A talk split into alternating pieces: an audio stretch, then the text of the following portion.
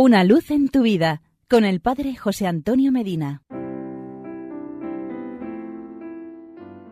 Queridos amigos y hermanos, cuando se consideran ciertos rasgos de generosidad de almas heroicas llevados a cabo en nuestros tiempos de superficialidad y reconcentrado egoísmo, se siente el profundo aliento de verse rodeado de seres con quienes todavía se puede vivir y conservar así la esperanza.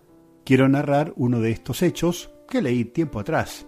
El gobierno de Francia ha querido honrar la memoria de una heroína imprimiendo su imagen en un sello postal. Se trata de Elisa Ribet, nacida en Argel en 1890. A los 22 años entró en la orden de las religiosas de Santa Elizabeth, a los 44 años era superiora general de la congregación. Escribió, Tuve una larga vida religiosa, creí saber muchas cosas y en cambio solo hoy, en Ravensbrück, he comprendido que tengo que aprender todo. Esto lo escribió antes de morir, en ese campo de concentración. Las repitió una testigo digna de fe, Genoveva de Gaulle, sobrina del general de Gaulle que fue deportada a ese mismo campo en 1943. El 25 de marzo de 1944 le tocó el turno a nuestra protagonista, la monja francesa detenida por la Gestapo por haber colaborado con la resistencia. El 1 de julio fue deportada, dice Genoveva de Gaulle. En Ravensbrück fue sometida a un trato terriblemente indescriptible, pero jamás dejó de ser el alma de ese lugar. El 26 de marzo de 1945 partió del campo de concentración el primer contingente de mujeres que eran llevadas a las cámaras de gas, denominadas sarcásticamente Campo de la Juventud. Sabíamos, sigue diciendo la señora de Gaulle, que desde la salida del camión hasta la llegada a la cámara de gas quedaban diez minutos de vida.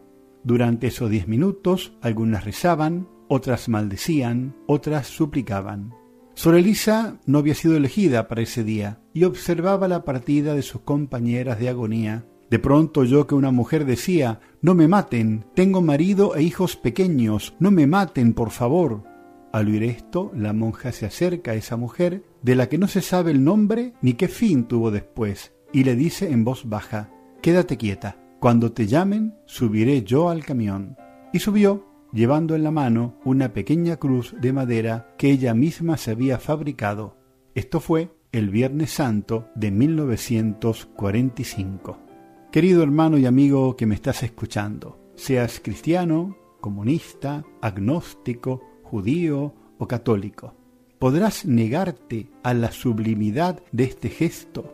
Podrás decir que el amor a Cristo y por Cristo es estéril, no tendrás en cambio que descubrir tu cabeza, ponerte de pie ante esta heroína, prototipo de tantas mujeres religiosas que dan su juventud, su porvenir, todo lo que tienen por amor a Dios y al prójimo.